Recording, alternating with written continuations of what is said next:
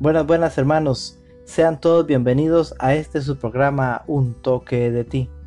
Quiero comentarles de forma muy breve y muy directa de qué trata este podcast. ¿Cuál es nuestro centro de gravedad?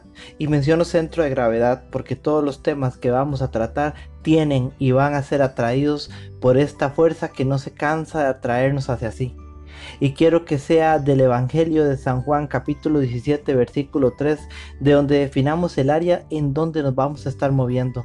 Que sea San Juan quien nos cuente cuál es esta fuerza de gravedad.